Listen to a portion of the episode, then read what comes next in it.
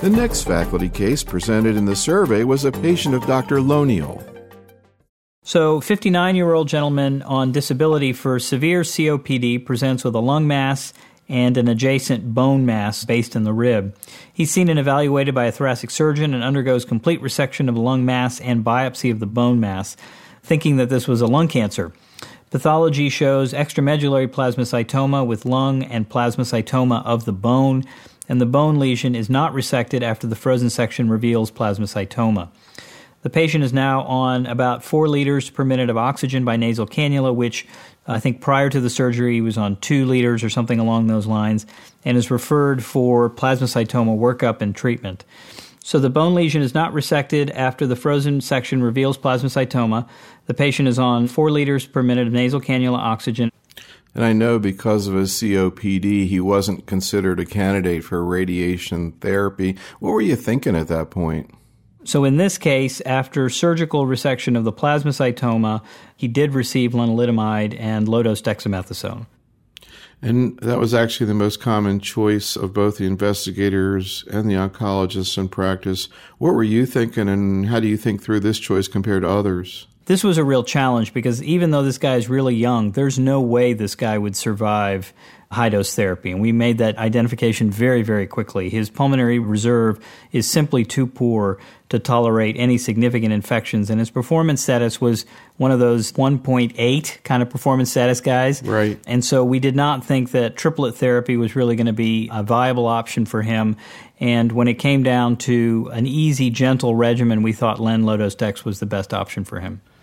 So, I mean, I've been hearing from you and a lot of other people, including Paul Richardson, that triple therapy or R V D is not more toxic than doublet therapy. So why would it be more of a problem for him?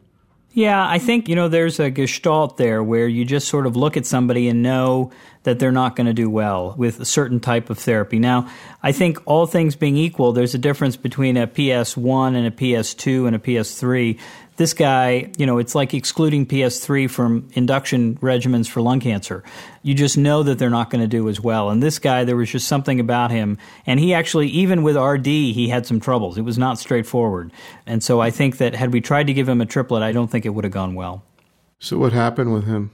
So he, after a little bit of hiccups the first few months in terms of just some cytopenias and toxicities in the first couple cycles, is now on lenalidomide with only ten milligrams of weekly DEX, and that's right at a year out from his initial surgery, and is in a very good partial response, V G P R.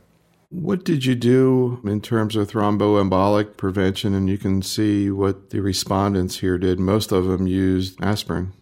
Yeah, that's what we ended up giving this guy as well. He was initially so close to surgery, and he had that bone-based plasmacytoma that we were worried about hemorrhage. So we didn't want to put him on low molecular weight heparin. We treated him with an aspirin, and he did not have a clot and has done well. We also got into the issue of, you know, what do you do with a patient like that who's in a V G P R in terms of how long you continue therapy? Mm-hmm. And there's a lot of divergence here. A lot of people either stop everything or stop it and you do something else, although a fair number will just continue it. What did you do and how do you think it through? So for this guy, I think for most lenalidomide-based approaches, we treat to progression. There is a trial that was done by Antonio Palumbo that was presented looking at M P R with no maintenance versus M P R with maintenance, and I think the group that got maintenance clearly did better.